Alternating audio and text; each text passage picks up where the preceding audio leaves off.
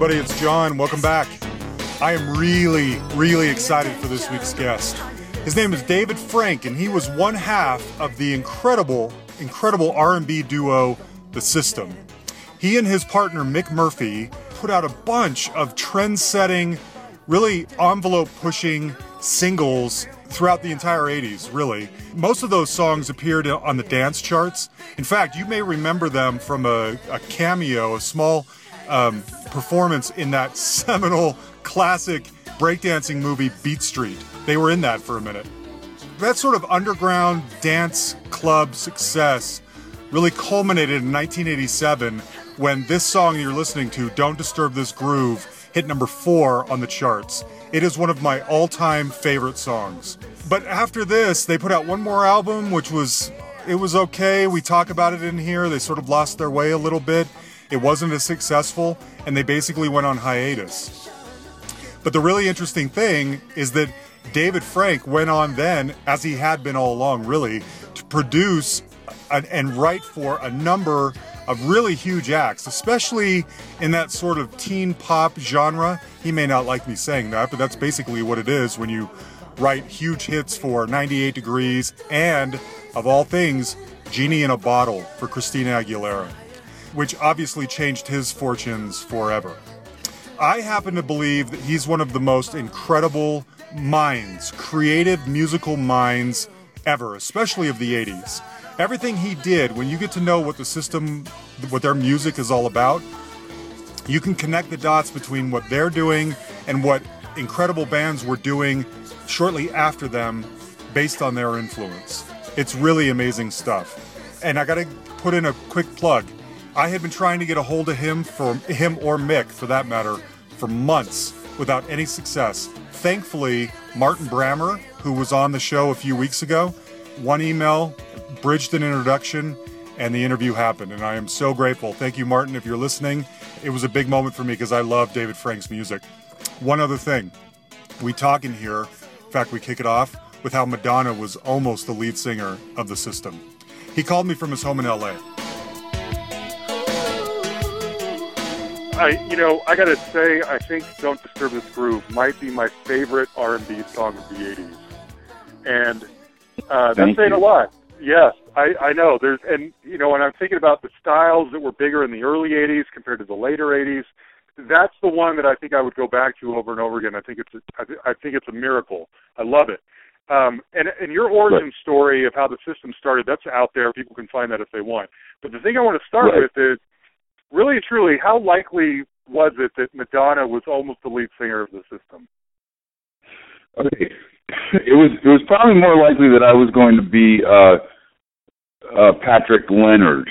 If her oh really? Patrick, you know, okay, sure, yeah. Well, because. Okay, even even though even though the session that we were going to do was mine and it was my track and all that, you know, it, chances are if it if it had happened a different way, it might have happened that way because I had been playing in Madonna's bands actually for for uh you know like probably about six months before that until about six months before that for probably about somewhere in the neighborhood of a year.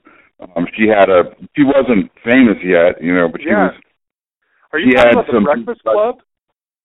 It wasn't even the Breakfast Club. It was um it was actually called Madonna, and it was by that if you've read any stuff about her, it was Cecilia Barboni, I think was her name, and Adam or was her manager, and she had and she was in the music building in New York, and that's where I had you know okay. the system. We had a loss.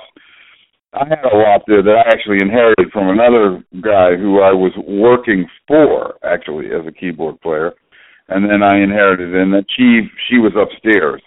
Uh, okay. You know, Madonna. You know, they had a rehearsal studio upstairs, and Madonna was their project, basically.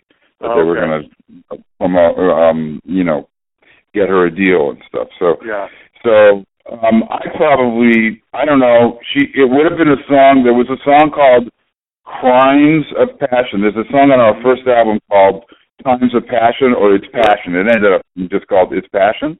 Right. And, um, it was it was called "Crimes of Passion." Had a completely different melody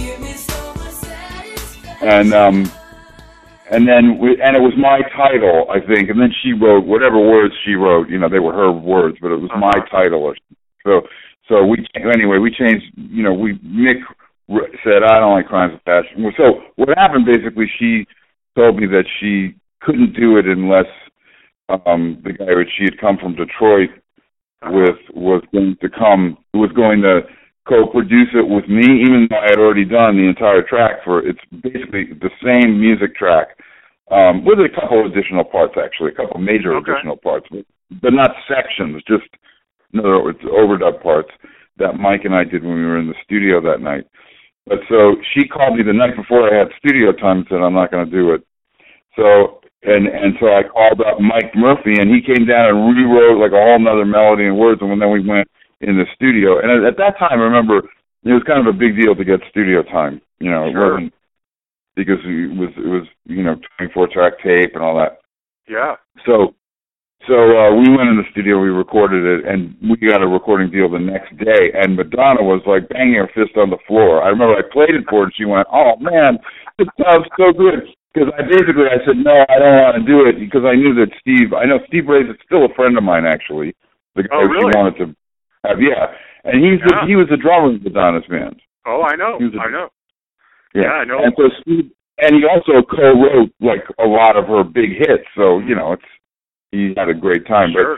But anyway, so I didn't want to do that because I wanted to just not have real drums or anything like that. Yeah. I just wanted to, to be a synthesizer driven and drum machine driven track, which because at that time, by the way, there were no sequencers. It was the there was a thing called the Oberheim system, which was a mm-hmm. OB8, which was a keyboard instrument, a DSX, which is the sequencer, and a DMX, which was the drum machine and I I know I got the first DSX in New York, and um, I bought it and I learned how to use it. You know, so so it was all very the beginnings of all that stuff, obviously. Yeah. Wow. Now, did you and Mike? I, I'm gonna keep saying Mick just because that's what I've been saying for 30 years. Doesn't matter. Call him Mick. Call him Mick. Call okay. Mick. It's fine. So, if you uh, had you and Mick, I mean, were you friendly? Had you done? You were both working in a Kleeer is that a disco band or something? I'd, I'd never heard of Kleeer. That's how you two know each other.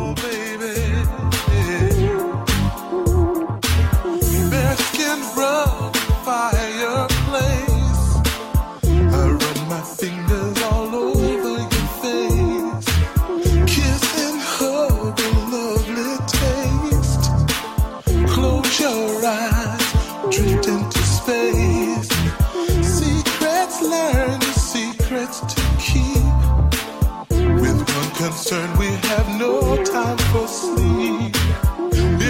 Emotions overflow shouldn't be denied.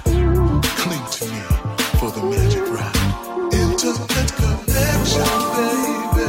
Serious. Oh, baby. Oh, baby. Intimate connection, baby. Serious. Oh, baby. K L E E Right.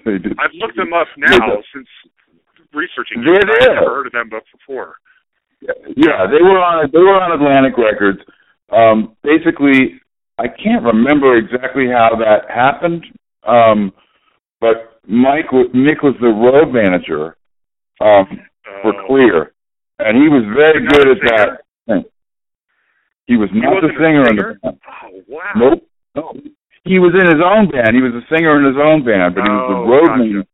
Gotcha. Road manager for Kleeer also. And he was actually he was actually a very industrious guy. At that time, the way I met him um, was interesting because I one of the only phone numbers that I got from someone when I was when I first moved to New York was Kashif.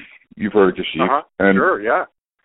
And I called him and left a message on his machine saying, you know, if you ever need a sub for a recording session, because people uh-huh. did a lot of recording sessions at that time, please call me. You know, I'm really well qualified. I'd like to give you a cassette tape of my work and blah blah blah. And lo and behold, he actually called me back. No Kashif. You know, I never expected him to. So, but he called right. me back, and he's a really nice guy, Kashif. And he uh-huh. and he just um And then, believe it or not, like uh, maybe a month later, he called me up and he said, "I have a recording session uh, at, at you know at, at a, a big studio at the time. I can't remember which one it was, and um, it was for a major artist, and I don't want to do it, and I I'm, I'm not feeling well or something. I can't remember what it was. Uh-huh. So I went and I subbed to him, and that's when I met Mike Murphy. That's the first time I ever sort of laid eyes on him. I don't even know if I Uh-huh. talked to him. It was Oh wow. it was for the Ritchie family, um, which was a group that Fred Petrus and there was a company called Little Macho Music that actually had. Change, Change, and uh the BB and Q band. You know, Brooklyn, Bronx, Queens, BB and Q band. Yeah. Yeah, and and they were so so I played on that record and I was terrified. I remember I was I didn't think I did a good job, but I think they used it. Anyway, and um that's where I first met Mike and then he called me up because he knew I had a drum machine and he called me somehow and asked me to come do a session with him on something else just for free, just you know, Uh-huh. just to you know, and I did. And while we were doing that, the guys we were working with were these Italian guys, and they were screaming at each other about some disagreement that they had about the music. And then Mike started to sort of sing nervously. He was like Uh-huh. singing, and I thought, "Wow, I love that guy's voice. I love that guy's voice." So when Uh-huh. when Madonna called me and said, "I can't do this," I thought, "Wow, you know, there's that guy. Yeah. I have his yeah. number." And I called him up, and and uh, he said he could. He took the day off. He, he like you know took the day off somehow. The next day called in sick or something, and we went in this and, and we rewrote the song that night. He wrote a new melody for it and new words. We went in the studio. We're still working on it, um, and recorded it. Wow. And uh, I That's it. had all the parts all done. You know, I've been working on it for a long time, back for a long time, and I had them all done. We, we recorded it, did overdubs, mixed it. The next day, uh, he took it to Atlantic Records, and we got a record deal. Literally the next day.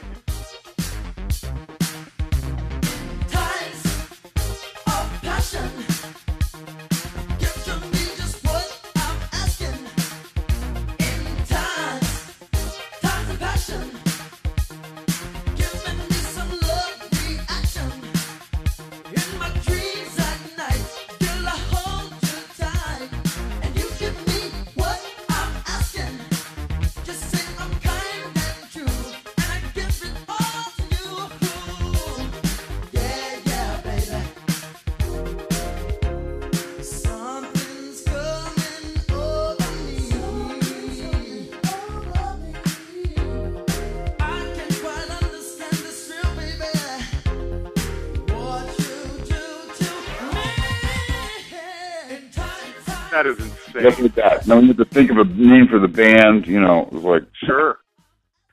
Yeah, it's happening. Could you imagine how different your life would be if Madonna had, if that had worked out? I mean, first of all, at best, you would have ended up like Jellybean Benitez, and like, I, she, you would have never been an equal partner in her fame. I don't think, just based on my perception of who she is and how powerful she is.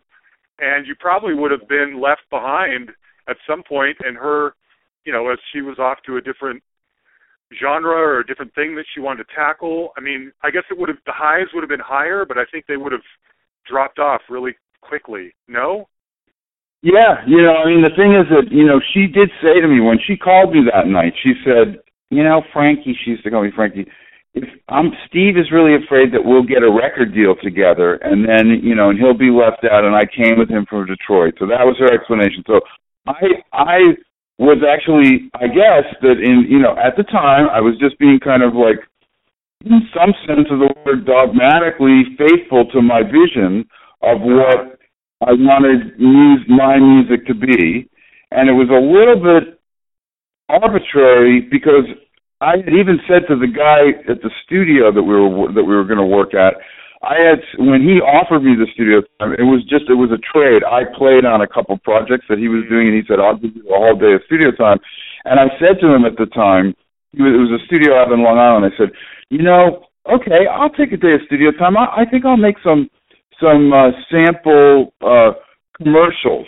like you know, advertising commercials Yeah. to um to try to get work, like working on commercials. And he said to me, David, he said, you're really great doing, you know, you're really great. Why don't you try to do a, a 12 inch, a, a song, you know, a whole song? Why don't you use it for that? And I went, yeah, yeah Lou, this is Lou Bolognese. I said, all right, Lou, okay. All right, yeah, that's a good idea. I'll do that. And that's the reason why I did it. So you see how sometimes like these kind of decisions, and that, it wasn't until then that I really got, Goodness. you know, the vision where I kind of went, right, I want, I know what I want this music to be, and then Madonna was going to be the singer on it, and yeah. she, you know, having her not be on it did end up to be the start of my career, and also maybe I would have ruined her career. Who knows? Like maybe, maybe knows, if we had right? done it, somehow or other, her career wouldn't have happened. Yeah. And you know, you don't know, you don't know what's going to happen. of course. But in the Yeah, meantime, it all worked out. It all worked out for the best because Yeah, sure she did. did have a, you know, she did have a talented. That that Patrick Leonard was her keyboard player Mhm. and wrote many of her songs with her, and he was he's he's a really talented musician, different than Jellybean Benitez. Rather, by the way, Jellybean is a DJ, so Yeah. Okay. Yeah. as far as I know, he's not a mu- he's not a musician. You know, he as far as I know. Some stuff, or was it all Patrick Leonard? Well, you don't know, you know, but there's producers and then there's producers. There's a producer who Yeah. hires people to do stuff and and and not Okay. saying anything is wrong. I've worked with some fantastic producers. For instance, Arif Mardin, Uh huh. who, that time who produced. "I Feel Yep. for You" and a million other things that you know, you know, from Yep. Aretha Franklin. And he he he didn't play particularly on his things, but he'd write string arrangements and things like that. And then there's DJ producers, and there's you know there's all different kinds of people. Yeah. Okay. Okay. But, See, but. I'm That's I'm kind of stuff actually that we I'm a all know. player. Yeah. No, I'm a yeah, player. a player. I mean, I play cl- I play classical music, Sure. um, I, and I always have actually, you know, Right. since I was a little kid. So I play classical and rock and jazz and Okay. punk and every, you know, every single Yeah, style. That's what I wanted to do. So, Okay. um, So let Yeah. me ask you a couple questions about this, and these are things that I've been really curious about. They sort of tie together, but um, you know, you're obviously so into technology. Um, I, I assume you still are. I mean, that was, and we can't. If we get into the into the depths of like what gear you used, I'm going to be completely lost because I'm not I'm not up on all that. okay. But I do. But I do know that that's your that's your, how that was your calling card, right? Is is having you know this this uh, ability to adapt to technology as it was coming out and make it sound really fresh. So I'm curious if when you're writing music, are you hearing something? Are you hearing a melody in your head that you're trying to put across with whatever instruments or technology or whatever resources you have available to you? Or are you tinkering with those things, whatever they are, those toys, and finding a melody within those toys? Uh, I'll give you an example. I think about an interview I remember David Bowie did once, and he was talking about his Ber- Berlin period, and he said, you know, we get these these keyboards and we throw the ins- the instructions away because we found the little crackles and farts, I think he called them, uh, more interesting than whatever you were actually meant to do with them. So I'm curious Right. where you're, what motivates you, what's driving you when you're writing a song. well, you know what? It, it really, I come from, I try to come from a lot of different directions. Um, you know, definitely when I would get, when I got the new technology, and every time I've gotten it over the years, I've gotten newer and newer technology. Mm-hmm. I always try to find like quirky things that it does. Mm-hmm. Sort of like what I guess what David Bowie was describing. Yeah. I'm not sure if David Bowie is more. Is he a singer? Is he a guitar player? Is he a is he a keyboard player? I don't even know. Right, But in any right. case, I could just speaking for myself. Every time I would get a new piece of gear, and especially back then when I first started, well, not especially, but and including then, Mm-hmm. I would I was trying to figure out like new things that you could do with this gear and what you could how you could make music. I knew I was I was mostly interested in you know rhythmic music, but even back then I was playing I was playing in rock bands. You know you wouldn't Mm. call Madonna really. I was playing in a lot of sort of rock bands and R and B bands. Kleeer was an R and B you know was a Mm-hmm. And B disco band almost, um, for instance. But I wasn't actually. By the way, I didn't. I was a sideman in Kleeer. That's what I, I thought. Yeah, you were man. like a touring. Right. Yeah, that's right. Right, right. And then I ended up playing on their next album, but that doesn't even matter. That by then I was in the system and we were we were going. Yeah. But and so I would say that one of the things that I would always look for is like different techniques that that I could that I could figure out that would do something. So for instance, when sequencers first came out, of course the first thing was you know, one of the first things that I realized is that you could quantize things. Um Uh-huh. and you could actually have repeated notes like happen like you know, you could actually make a Uh-huh. kick drum play really fast or something like Okay. that.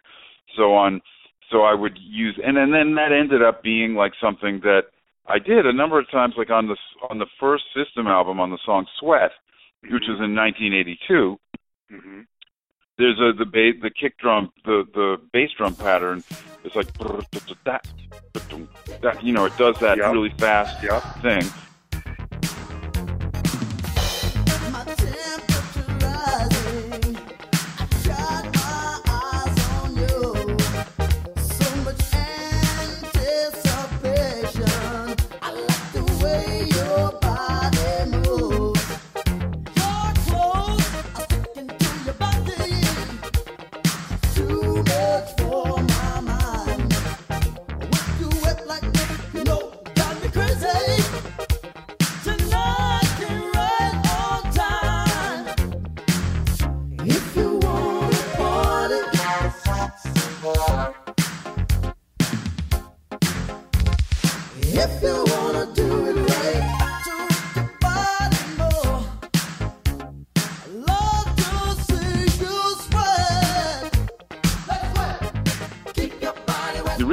Never I, I used it i guess maybe a few other times on a couple other albums but when i was doing when i did the track for when i was do trying to come up with a track later you know like when Uh-huh. was it Nine, 16 years later i was going oh i'm going to do that again and that ended up being genie in a bottle Genie in a bottle, right?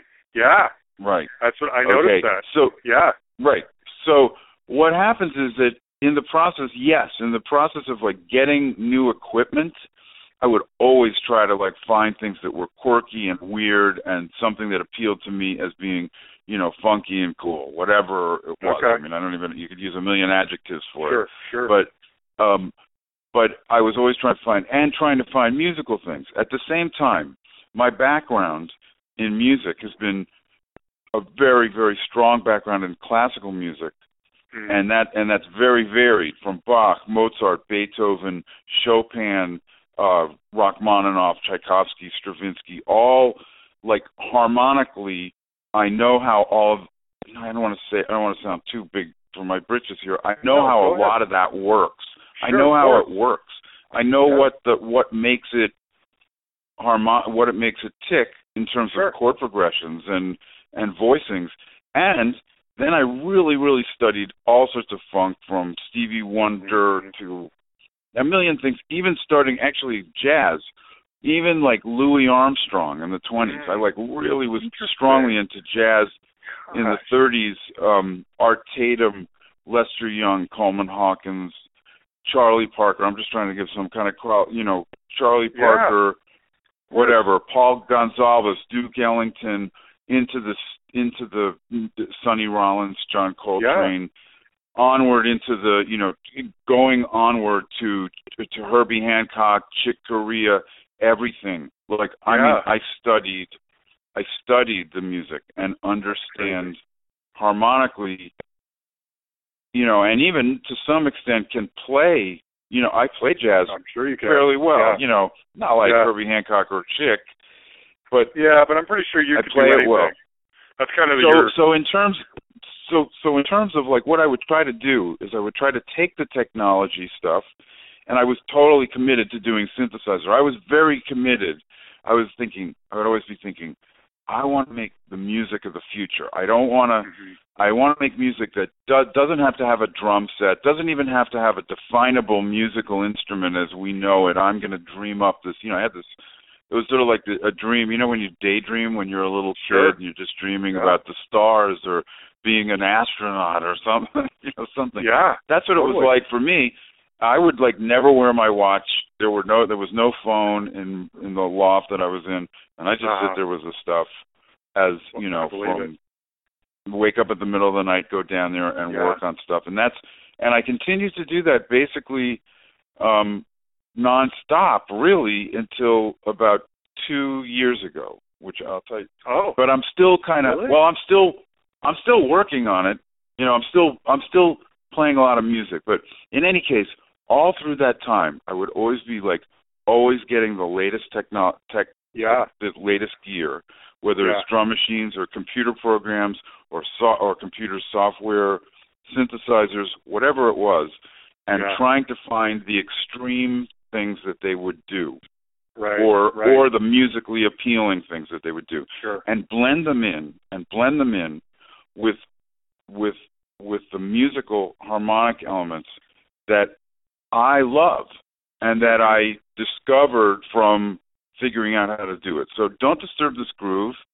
You know, I know you you really like don't disturb this groove and Uh-huh. that the the beauty of that song is the chord progressions. They're sort of jazz oriented. You could call Yeah. them you could say it's kind of jazz oriented. At the time when I wrote it, I think that the that track was originally written in 1984.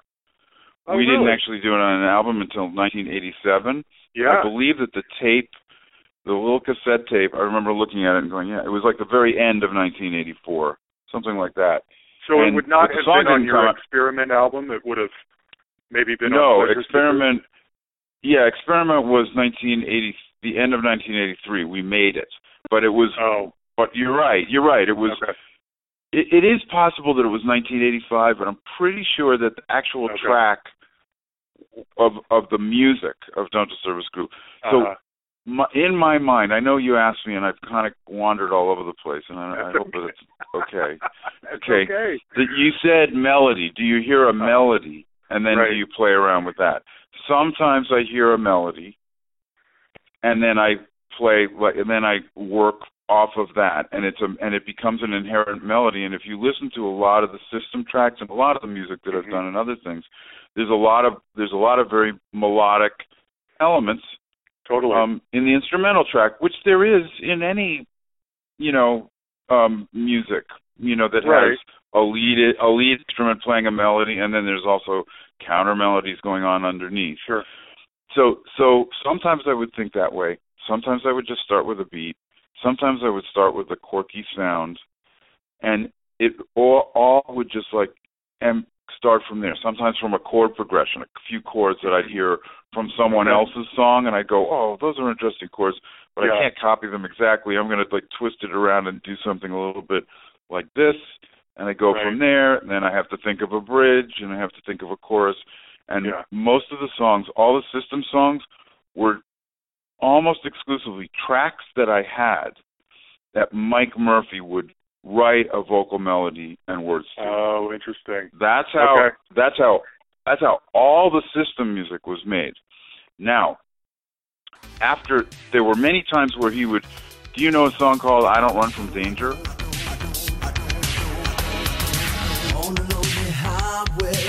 Somewhere in the night, searching for my purpose, looking deep inside. I thought that I had lost it, but it was always found. Courage is the answer, it never lets you down.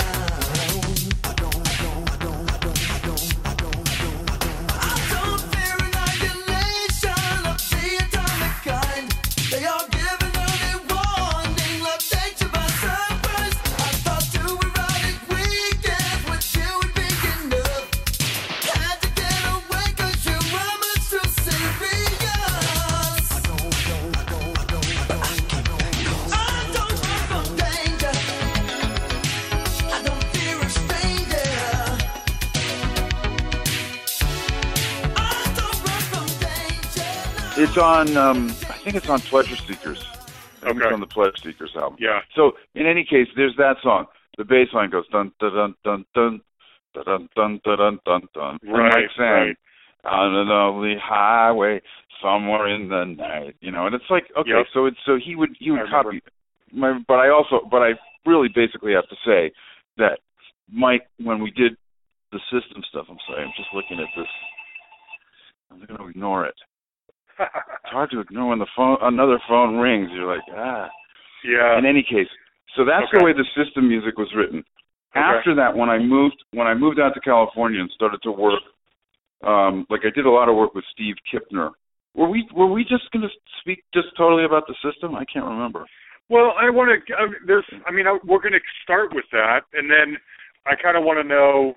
I've, you've collaborated with a lot of people that I love and been on a lot of music that I've listened to, Right. and so I want to get into some of that too, and I want to know what you do now. You know, so Oh, okay. yeah, okay. we can we can. All right, and I wanna tell you what I do now. story. Yeah. Okay, well, well, in any case, that's the way the system music was. Okay. Later, Okay. you know, I did start to. I did- eh, since I've been out since when I moved to California in 1992, I started really co-writing with people and writing Right. The, um, you know, the melody and the words with Yeah. them, but almost exclusively it would be a track that I had. Already. Okay. Okay.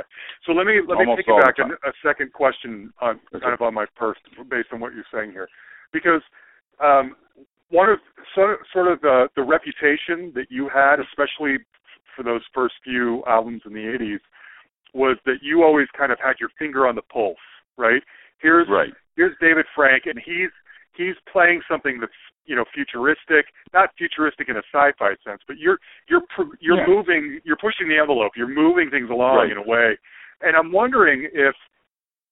So a couple things, a couple questions tied to that. Number one, are you aware that that's happening when you're doing it, or is that a label that's being applied to you after the fact? And then secondly, if you are aware of it, are you aware of it when it leaves you, when you're not doing it anymore? And I ask that because, and I hope this doesn't offend you, but Rhythm Romance is a good album, but to me, that album sounds like a lot of other stuff that's out there. You are the fiercest girl I've ever seen. And when you are the things are happening, you're always cooking up some crazy thing. And getting someone else to do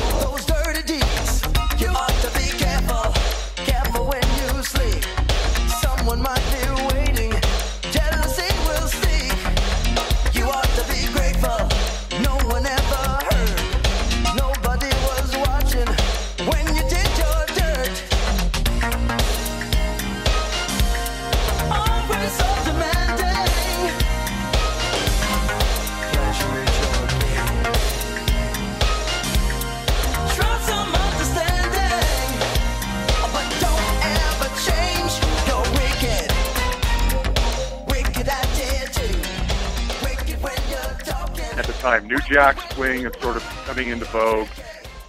I don't I didn't hear the album when it came out, but I Yeah. maybe maybe you felt like even Rhythm Romance is still moving things along and it's still very progressive. But I wondered if there comes a time when you no longer have your finger on it. And what do you do? Are you aware of it? Do you just keep going with your muse? What do you do in that All right. Okay. So the first part, the first part of the question was, was I aware of it, or was I trying to Yeah. do that at the time? Yeah. Um, the answer is, I suppose, to that is, it's a combination of things. First of all, yeah, I was trying to do something. I was really trying to show that I was like, I was trying to be like the best musician that I could be, and also the most future thinking at the same time, stylistically in pop music. You know, in R in rhythmic pop music. I was trying to do that, but I also just did it without thinking about that. Like I was just I was just sitting there. I was just sitting in a room by myself because I would write the tracks by myself pretty much. Not to say that Mic Mic Murphy didn't wasn't there Right, like when no, he did part is- of You're in My System. He was, but like the bass line and stuff to You're in My System, it was like something that I just was like I just went ah Yeah. ah and I just played it and kind of went oh fuck I'm not sure if that's good or not I don't know you know, whatever you know so Yeah. the thing is that yes, I was, and I was going. I'm, I'm gonna like try to make this hi hat part like no one, like nothing's ever been played before, like no one's ever done before.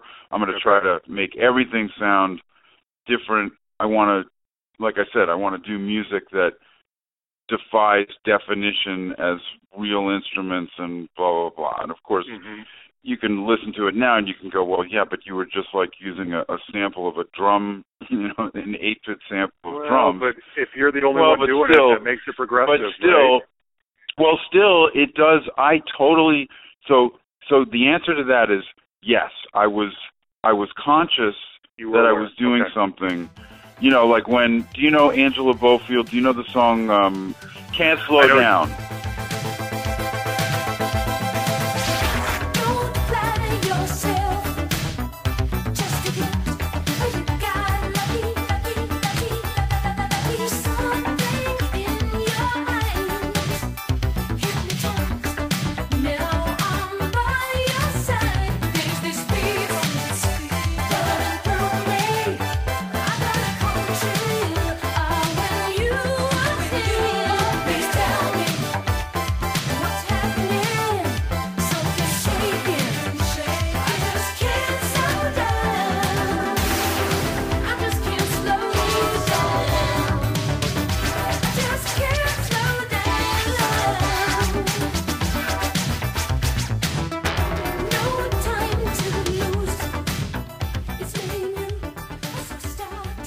Know that song? I know I you really did it. I don't remember it. Okay. Yeah, okay, okay. Can't slow down. But listen to the track. Now that I've mentioned it, go back and listen to that track. I mean, I was really, I was like going, I'm gonna like snip sequences into little one beat patterns, and then I'm gonna put them together, and I'm gonna, I'm gonna be. I was trying everything that I that you could, everything that you could possibly do with that box. And remember, there was no Uh-huh. computer. It was Sure. a microprocessor. It was a computer in a way, but it was a box, like a. And I was I was trying to do everything that you could possibly think of to do with music with with those boxes, you know, Mm, and with mhm. and with keyboards.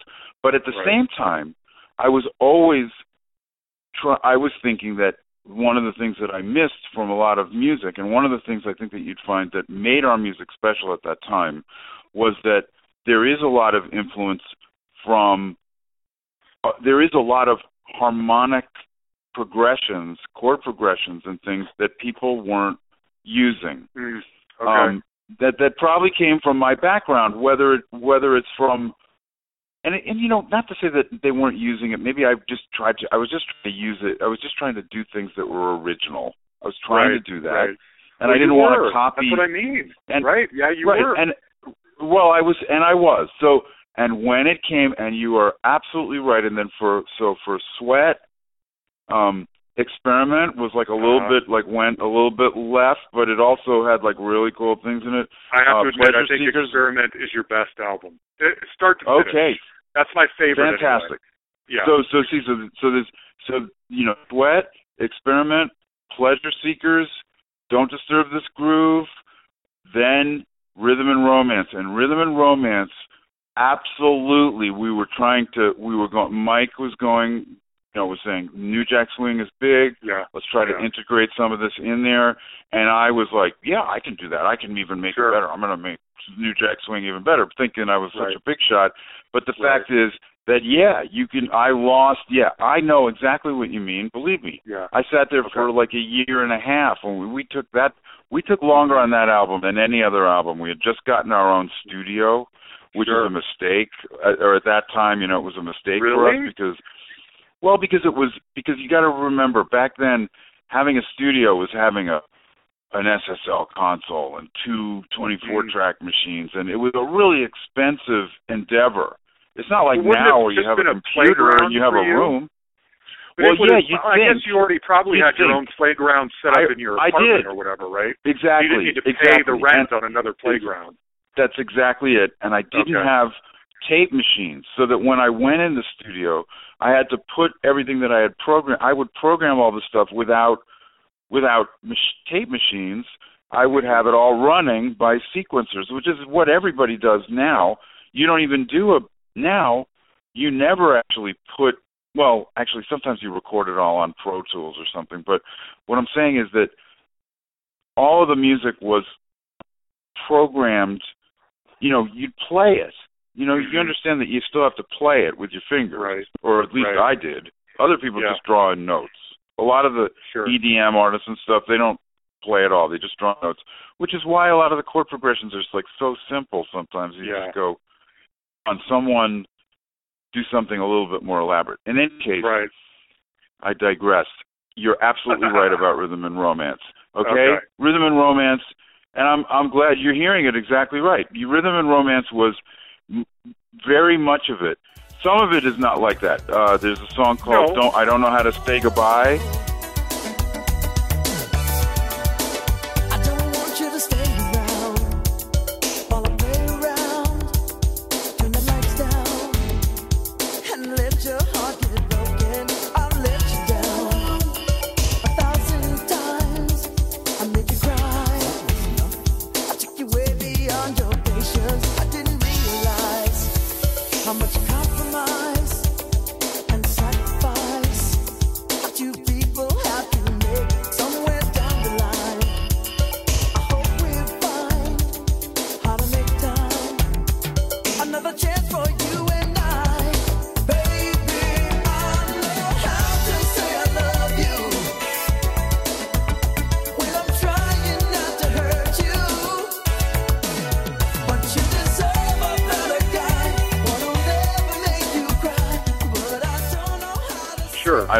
Say goodbye. That's not really New Jack, but like Wicked, you know, that's Right. a that's a that's like a New Jack swing ripoff.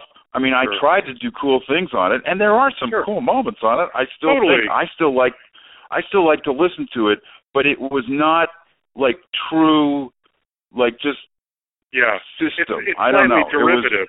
You know what I'm saying? it was slightly you're derivative. It was. leader. Yeah, you're not the leader anymore. You're kind of more of a follower. I mean, I, That's right. I hope this doesn't bother you. I love you. So even the stuff that's your lesser stuff, I still like, and I still would, you know, prefer to some other things. But Yep. it was clear to me that that there's an artistic drop off slightly between "Don't Disturb This Groove" and "Rhythm, rhythm Romance." That's where that's Okay, where but the I'm, tell- I'm telling you. Yeah. Yep, and and it had to do a lot with getting our own studio. Before Oh, that, we did not have our own studio, Wow. and okay. then and and what when we got our own studio because the headache of like paying the rent and making and then uh, and then Yeah. there's no air conditioning system and all those like practical stupid matters which we never even thought of. All of a sudden, when you have like an SSL and two tape machines in a room, it turns in it's like 150 degrees in there unless you have an air conditioning system, and then you have to like come up with twenty five thousand dollars to have it. Yeah. So those little practical things, those have been those were the downfall of a lot of musicians in those Yeah. days. yeah. You know, Peter Gabriel might have kept making better music if he had done if he had never like built his Yeah. whatever his dream studio. yeah. Because it's like anyway. In any Yeah. case, you're absolutely right. Okay. Rhythm and Romance was derivative. I was listening to to Teddy Riley. I was jealous. I was like going, "Fuck you, Teddy Riley." Yeah. Ah, he's like everybody thinks he's king now. He doesn't really play that well. I play Right. better than him. Ah, I gotta try to figure out how to. I was. It's true. Yeah. Yeah. Um, you know, and at that that was like, look, I was at a different period in my life. You know, Sure. um, and Okay. you hit it. You hit the nail right on the head. Well, that's good. Well, for thank sure. you. So when do you, um, you know, to piggyback on that, then when do you start feeling like you get it back? Is it because you know, obviously, then the system goes on, it gets pressed pause, right? And I is I assume I don't know for sure, but I assume it's because you feel like why continue as a der- derivation of our original, you know, idea No, that was so fresh. No. Nope, that's not why. The reason Oh, why Okay. the system went on pause is because the record company asked Mic Murphy to do a solo album. Uh, okay. Why? And Mic told He's me you're. and al- I mean, no offense to you, but no one's looking at you. I mean, Mic's the enigmatic front man. You know what I mean? He's already Yeah, practically a solo artist. Not, not. You know what I'm I- saying? Visually a solo artist. because because at the time it's Atlantic Records. They're they're thinking about they're they're just thinking about the bottom line and they're Oh. going okay we can have him do a solo album and and uh and then maybe we'll do another system album afterward but that was Oh. absolutely devastating to me I I was believe like it. completely I was so bummed out about that Yeah. well, I what you know, well, so you know, but I mean, I recovered, and I, you know, I took, I, sure. you know, we, well, of course you did. But you were collaborating. Well, my point was Right. that you're collaborating with a million people around this time, And and I was. do you start finding and we more kind of satisfaction from that than you are like trying to put out the next System album? Well, you know, I was collaborating with a lot of people even during the system thing. you know, I'd yeah, go and I did, you know, I did Sussudio. I did the whole arrangement for Sussudio Oh, and other things on I that asked you all Phil Collins that. album. And I was doing, I was always doing work with the Arif Mardin, like on "I Feel Mhm. for You" and stuff, and um, uh, uh, and and lots of other, and Steve Winwood. You know, I did those Yes. those Oh, I know. The big, I've got a whole list projects. here of people I'm going to ask Okay, you about so the here in a big project. Bit. Yes. You know um but but yeah that's what what happened was that mike did that solo album. And then he and then he did that and we kind of broke up the band for that time. And i was like kind of pissed off at him you know i and and i just and i um then prince asked me to go and work on a movie on he had a whole bunch of songs that he had written and he wanted me to do the pre-records for it was for a movie Really? that's when I moved to California. So yeah, well, I don't want to interrupt your flow of questioning. So No, this is this is the fascinating stuff. I mean, are we talking Graffiti Bridge? Were you involved somehow? no, no, no, No. no, no, not at all. No, it was a song called, I mean, a uh, a movie called um, "I'll Do Anything" that ended up not having any music on it, Oh. and it was like a, it was sort of a metamor. It's a Oh James yeah, yeah. Brooks- That's the James L. Brooks movie that he made with Nick Nolte. That was Right. and he was he filmed it as a musical, and then it That's right. tested poorly, so they cut out all the musical uh Yep, parts of it, and then, then it became this movie that doesn't even fit together very well. You were involved in no, that? it's no good. Yep, because Prince, Prince, it was purely because Prince called me and Got it. you know, Prince. I was like, you know, Of course, Prince. Really happy to be working with Prince, and I Sure. done, by the way, I've done lots of remixes, like with with a guy out here named Keith Cohen, who used to work for Prince, doing remixes like Oh. daily for like five years or something. And I used to so so Prince anyway, he asked me to do these things and I started to I did the demos in New York and then they moved me out here to continue working on the film and I worked and it was like a whole nother life. Mhm. You know, to come out it. here and Yeah. I mean the the the entire thing was like a whole kind of like unreal in a way. There was like they had Yeah. a hundred dancers. It was like a big it was a cast of thousands, so to Yeah. speak, you know. Right. I've and heard of and it. and um and it was a totally mind blowing experience and I especially since it didn't seem like they really cared whether the music sounded good to me. Because Mhm. I had great demo singers do the songs in New York, and they went, "Fantastic! You, do, we want you to do the gigs." And I, and I came out here, and then they'd go, "And now Nick Nolte has to sing that song, and I and he's tone deaf. He's freaking tone deaf, so you couldn't, you know And what I mean? Albert It was Brooks. like that. Yeah. Albert, Brooks, was in is not movie. tone. No, Albert Brooks is the only, the one musical number. Or there were a couple of musical numbers that were that ended up being good, but the one that was the really the best was Albert Brooks because that guy, he can sing. First of all, Really? Wow. he can sing a little, you know, a little. okay, I mean, enough, right? To pass He's it a off. comedy. Okay. He's a comedy singer. I mean, he's Sure. funny and and he was so that was the one thing and there were anyway it was a good experience in a lot of ways Fascinating. so okay. but in Wow. the end, in the end, Hans Zimmer took over and redid all the Mm. songs with the actors or something, and then they took all the music out. Oh, and then Don Was worked on it. Oh, They- geez, everybody, worked on it, Yeah. and then they took all the music out. And so, so And anyway, that was flopped. the reason, Jeez. and it still flopped. So it was like. yeah. You know, it Yeah, was a weak. Look, there was a weakness. Let me tell you something. There was a weakness in the in the book, and I didn't I didn't know anything about that kind of stuff at that time, but Sure. I know a little more now. The problem was there's a script. The story was good and appealing, and Jim Brooks, by the way, is the most talented director, Ah, except for the fact him. that he also, I have a feeling, is tone deaf.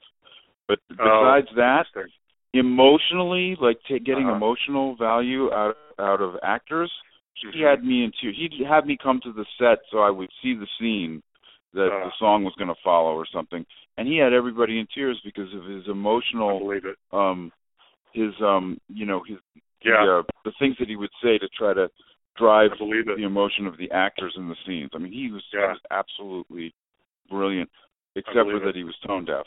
Yeah. Twyla Tharp, Yeah. by the way, was the dance was the choreographer, choreographer. If you know Really? anything about dance. She's, I do, yeah. And she, God. yeah, and that was a wonderful experience working with her. In the meantime, the script would just say, you know, it would have a great this great story part, and then it would say Tori sings a song. Uh, You know, yeah. and it's so that it didn't continue this. It didn't advance the story. You Sure, know, the, sure. In a musical, the the songs advance the story, and Right. it didn't. So anyway, Okay. it's all water under the bridge. There you go. okay. So that's uh, why. that's why. that's why okay. I ended up moving to California. Right. Now, I would imagine being there um, and being more of a producer, maybe, you know, the produ- we were talking about all different kinds of producers. You're probably in a really sweet spot for you. Do things kind of open up more for you when you move to California? Are you getting attached to more jobs? Or people kind of Okay. beating down your Okay, door, first- wanting you to get involved? First of all, here's the thing, though, John. I moved to California in 1992. Yeah. so that's Right, not a, yeah. not like okay. So I moved here in 1992. It True. took a it took a few years to get established again. At first, Yeah. I was trying to do film music, and then Mhm. I got a chance to work with it, and I and I was just on the verge of doing it. I've had a couple epiphanies, a couple of life experiences, which are like not epiphanies. That's the word. When once I I had a motorcycle, I broke my I was in a motorcycle accident, and I broke the bone in my hand when I was 18 Uh-huh. and I realized I wanted to, and I looked at my hand and I saw my knuckle like down like near my wrist, and I Uh-huh. thought, I'm going to be a musician for the rest of my life now. I'm I'm going to like I don't only want to play the piano. It's like what is it called? Is it called an epiphany? Yeah, yeah. Yeah, yeah, yeah. One of those moments where Sure. I just went, that's what I and Like I literally left. Yeah. Yep. I left Boston University the next day and applied to Berklee College of Music and became a musician. Well, I had another one of those when I was living out here, and I got a call from a director. Uh, his name was Uli. Oh, I've forgotten his name, but it was Uh, like he- right? He's a German guy. And he German. Does Ger- yeah. yeah, Uli Edel or no, what's his last? He he he actually did like Last Stop in Brooklyn, some weird movie Oh, different that. guy than I was thinking of. Okay, yeah. Okay, and he and he also and he was doing a, a documentary, believe it or not, on um uh what's the most famous boxer? Uh Well, Tyson, Muhammad Ali. Tyson, Sugar yeah, Ray Tyson, Robinson? Uh, Okay. Tyson, Ty- no Tyson. Okay, so he's doing a doc, uh, not a documentary. It's a, it's sort of a, his life story. Stuart, so he had me do um cues for the movie. Uh, somehow, a friend of mine who, who Mic and I had produced got me this opportunity to maybe score this movie. So I did some cues. He liked them, but then the head of the uh film company, which I think was HBO at the time because it was a Okay. HBO film, uh said I want Stewart Copeland to score the Oh, thing. So Stewart scored it. So then um, a couple months later, and I was really disappointed. A couple months later, Sure. the director calls me and he says, "David, I hate Stewart's score. I want you to rescore the movie. whoa. I loved your cues. I want you to rescore the movie." And I was like, "Oh my god, oh my god!" And then my Yeah. phone went beep, and it was my manager on the other line saying I had an opportunity to work with this great British British neo soul artist named Omar. I don't know if you've Yeah. ever heard of Omar I've heard and- of. and I- yeah. and I really wanted to work with Omar because I really loved his music. And I had hmm. that like right at that moment, I had to go. Do I really want to do film music, or do I want to continue on with pop music Sure. and doing? And I went, you know what? Music to a film is always secondary. True. I don't. I'm not going to do that. I'm going to go with the pop music. So Wow. That's it, yeah, right? Yeah. Oh my god. another epiph- epiphanous Yes. moment. Yes. Yes. Well, and luckily, so again, not to get too into the money aspect or anything like that, but I so if you move out there in '92 and Genie in a Bottle, which I'm going to assume is your biggest Ninety nine. financial success, Yeah. it, right? That's your biggest financial Yeah. success. That comes along in '99. You've got a seven-year period there where it sounds like there's a lot of bumps in the road, some things that don't work out, some things that almost work out. But are you Right. sustaining yourself uh, through these kinds of jobs, like producing Omar or doing some movie work or whatever? What are you doing from '92 to '99 to, to keep yourself sort of solvent and uh, you know out there on the radar? Collaborations oh, well, with pop you know, stars? I did. I ended up I ended up doing uh, I ended up doing two albums with Omar. Came as news to me when she said she had to go. I know I should feel bad. All my friends tell me so. Hell, if it's me, then tell me so. I'll try to change, but I'm so complicated now. It's hard to rearrange. She won't know, but I miss her so.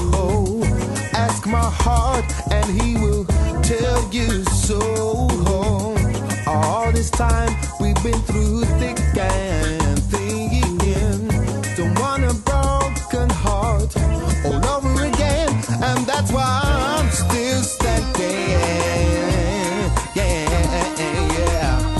I'm still standing, demanding what's good for me. Yeah, yeah. I'm still standing.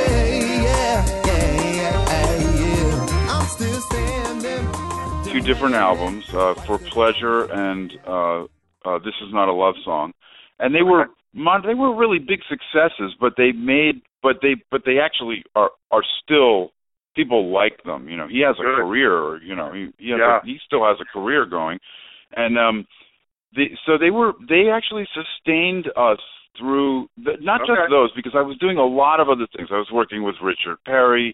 Um, Okay. I did the uh, you know for instance I'm just thinking of things thinking back horn arrangements for Michael McDonald's album Okay.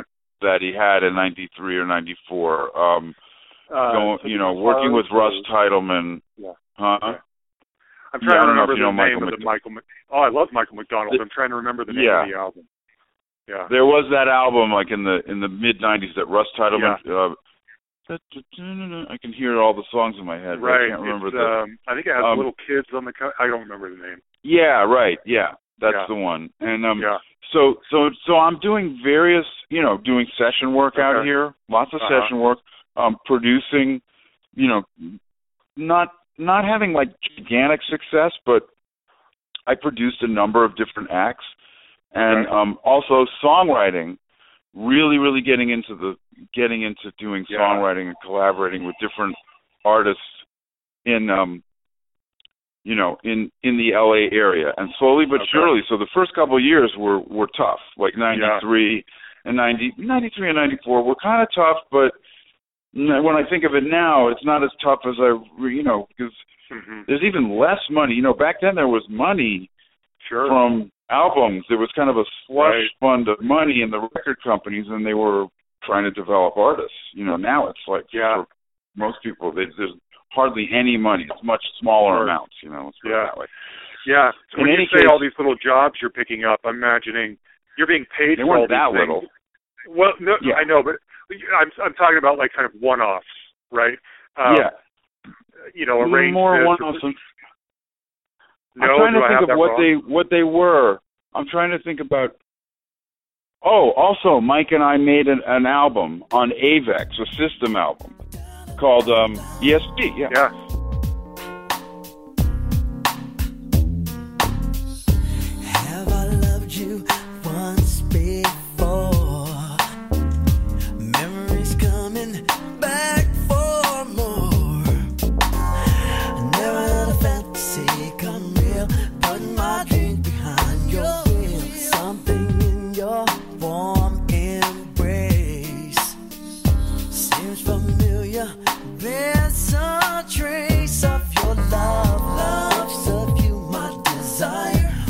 We set the night on fire? Oh, deja. You step right into my life, bring fantasies to life. Yeah, it keeps blowing my mind. You make dreams come true. I knew this had to So so we so we made ESP. So so we got some money. We got you know we got paid for doing that. That's what I mean. Um, it's like an, so- a, a, uh, labels aren't necessarily going to pay people that much money to put out an album right now, or to Right hire now, someone but to come. then right, right. Back then, there was still money Then- in the system enough. You know, the music that's system, that's right. industry to pay The music pay system. Yeah. career. Yeah. Yeah. Okay. So so I did. So it was not. It wasn't hard. And also, my wife is a physical therapist, or was a physical therapist. Oh, interesting. away. Okay. Your So, wife passed away. um, oh so no, sorry. And she was she was working um yeah i think she was working during that time yeah she probably Okay. was so Okay. so that was so so we you know we we lived Yeah. we lived, home. you know fairly Right. well medium Okay. you know Yeah. medium well Yeah. and, um, you can pay your bills. Okay. yeah i could pay my bills and i had you know i had gigs i mean i would also oh Sure. oh i did wild orchid okay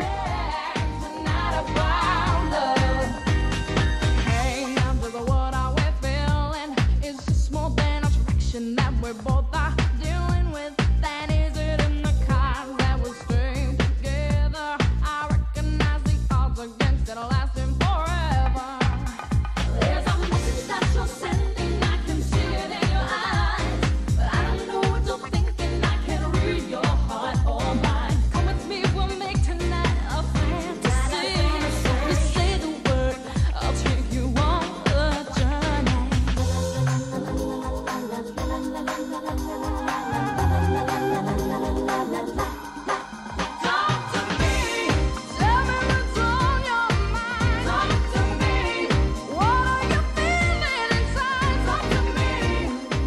uh with Ron Fair. I did that's one I'm just the the jobs are coming back to me now.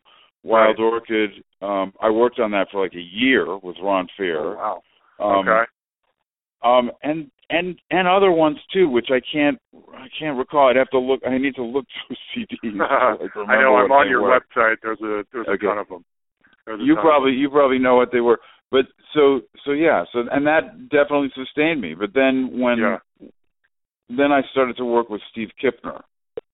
And that's the Um, that's the guy that brought you in the Genie in, a bottle, right? Well, no, he didn't. He didn't bring. Actually, I brought him into that because Oh. because that's really Ron Fair was the was the Yeah. A and R guy for right. for her. Okay. Um, but Steve Steve lives in Topanga. I live in Topanga Canyon in, Okay. in California, and Steve lived here then too for many years. And he and he, I, we just started to work together because I was with EMI Publishing, and so was he. Right. and they played him something of mine and he was like oh i really want to work with david frank. And then Hmm. we even knew each other a little bit before then.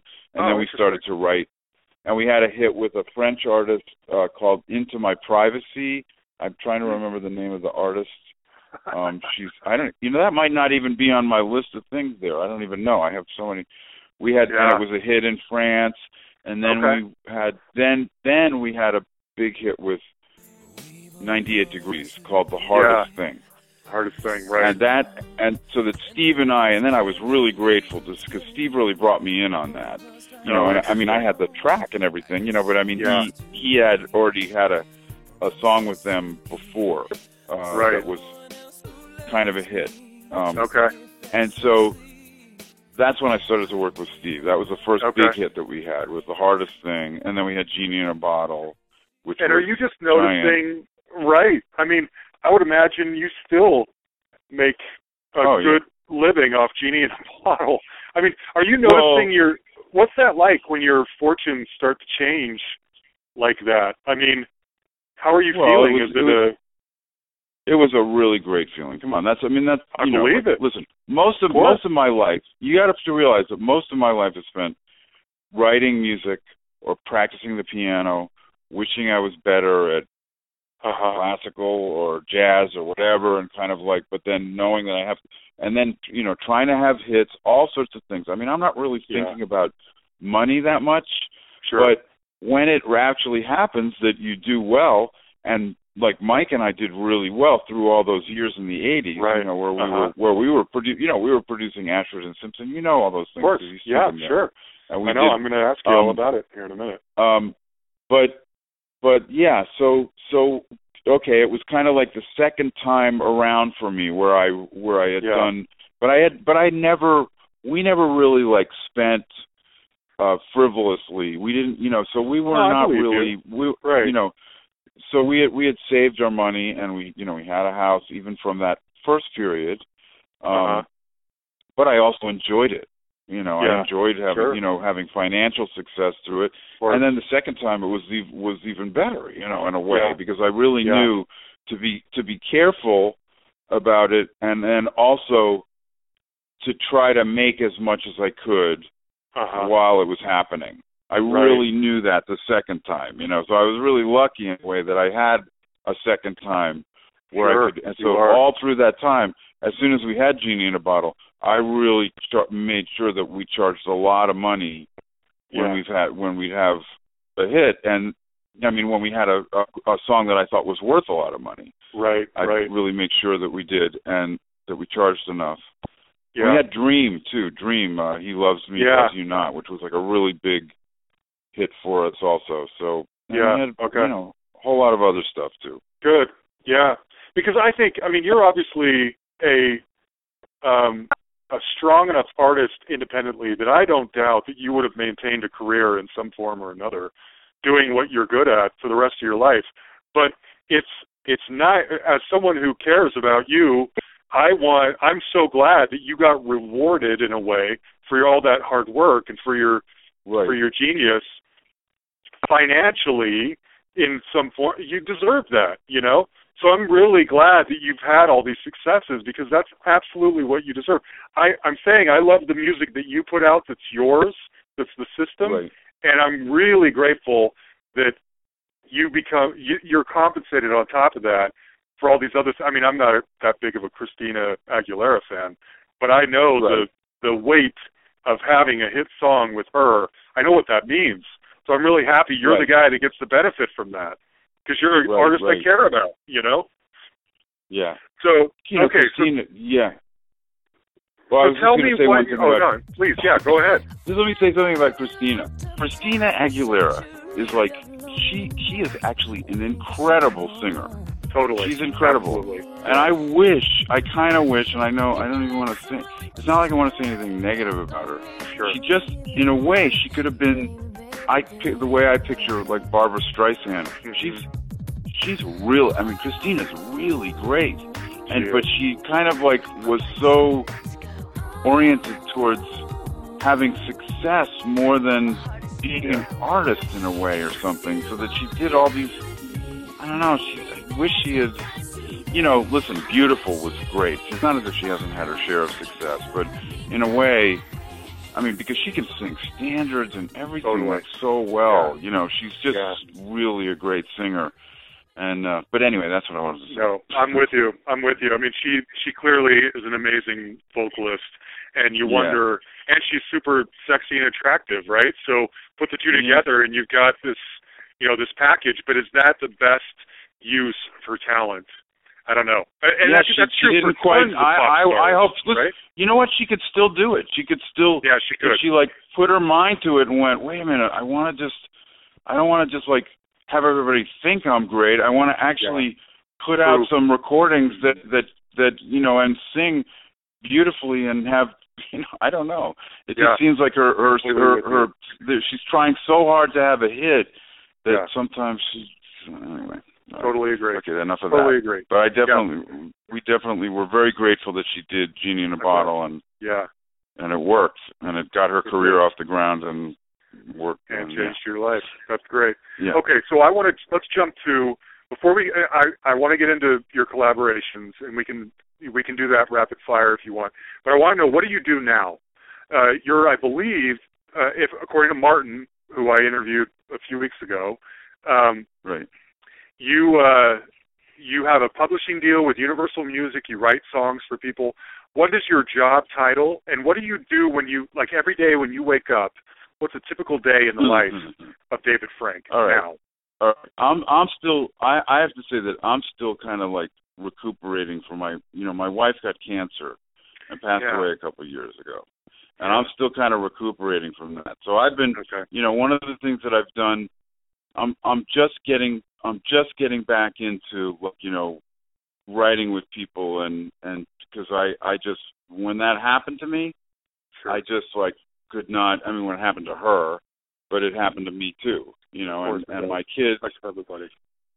you know it's it's just it just was a really hard a very very hard few years like you know living through her having cancer and then also you know since then it kind of like knocked the I would say knocked the wind out of my it made me question you know the meaning of like you know pursuing success all the time I want to you know and and also I'm just in grief you know about Yeah. it so in the meantime, I've been I've been actually really like trying to become like almost a semi concert pianist, and I don't mean by having a Oh, career. I'm like Yeah. practicing classical piano, like learning very complex pieces like Chopin's Polonaise in A flat and all sorts of really um concert pianist level pieces.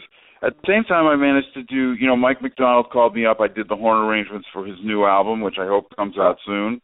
Very cool. Um and I've gotten many, many calls to work and I haven't I haven't actually I didn't want to I didn't want the the sort of stress of like writing songs and wondering whether anybody was going to do them. I just couldn't yeah.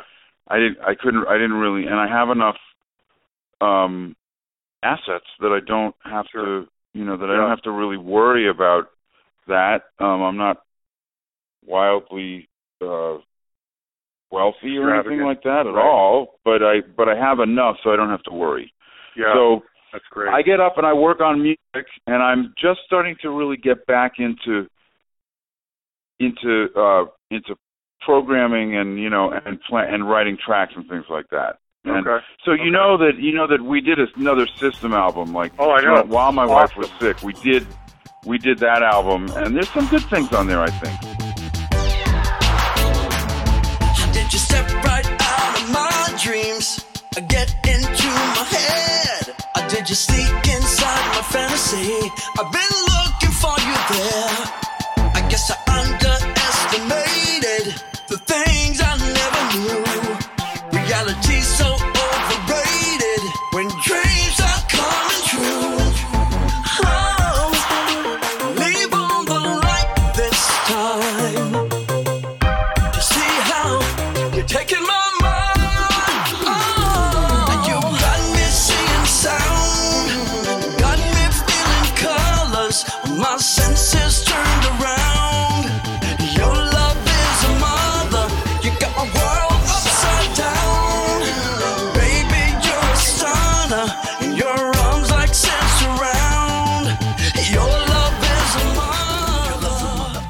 Think that I think was good. I think that's a true return to form for you guys after ESP and Rhythm Romance.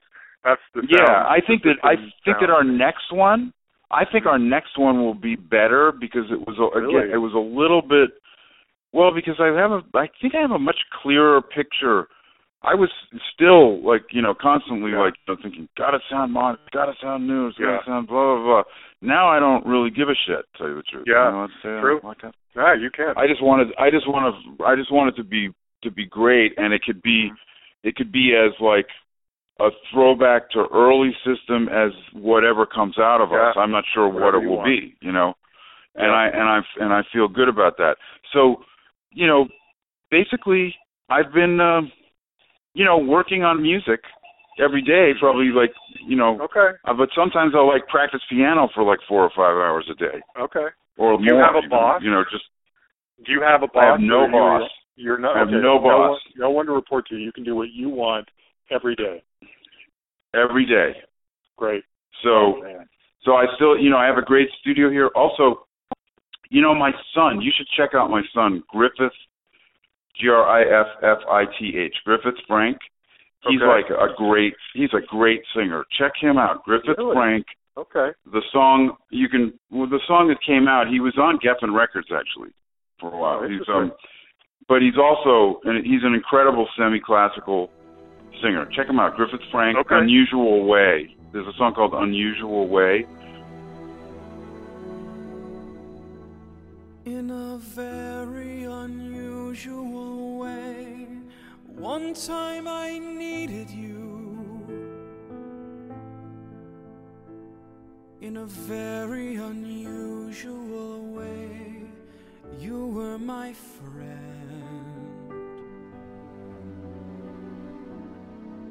Maybe it lasted a day. Maybe it lasted an hour, but somehow it will never end. In a very unusual way, I think I'm in love with you. In a very unusual way, I want to. Um, but you could, you know, a Neil. That's on Vevo. But then there's other things you can listen to him. He's really, he's really, really a great singer and having a lot Awesome. of success That's great. with that. So, anyway, yeah. So, um, Very cool. but I'm, okay. you know, I that's you call your own I shots right today. now. Okay, great. I call Good. Well, that's good. You've earned it. There you have it, David Frank. it's interesting to get to know the mind and personality of these rabidly creative people, don't you think? I just I find it interesting. You listen to I mean he's this like I've said a professorial white guy, regular looking guy, and he's one of the most amazing minds in R&B and that's him. That's the that's him. It's just so fascinating to get to know some of these people. I hope you like the music in there. There's a ton of music in this one across a lot of genres. Huge thanks to Jan Makevich for producing this one. There was a lot of stuff to do. I'm grateful for him and all of his hard work. Find us on iTunes, write us a review. Please write us a review. Tell your friends, subscribe to the podcast. If you like this story, you'll like other stories. Go back into the archives, find somebody that you think is interesting that you would like to know more about. And if you like the structure of these interviews, then listen to all of them. They're really good. Find us on Facebook. You can like our page and stay in communication with us that way. You can subscribe to the Hustle Podcast playlist on YouTube, where I update periodically with videos of our guests. You can email me at thehustlepod at gmail.com, and you can find us at Twitter at thehustlepod. All right. Thanks, everybody, for listening.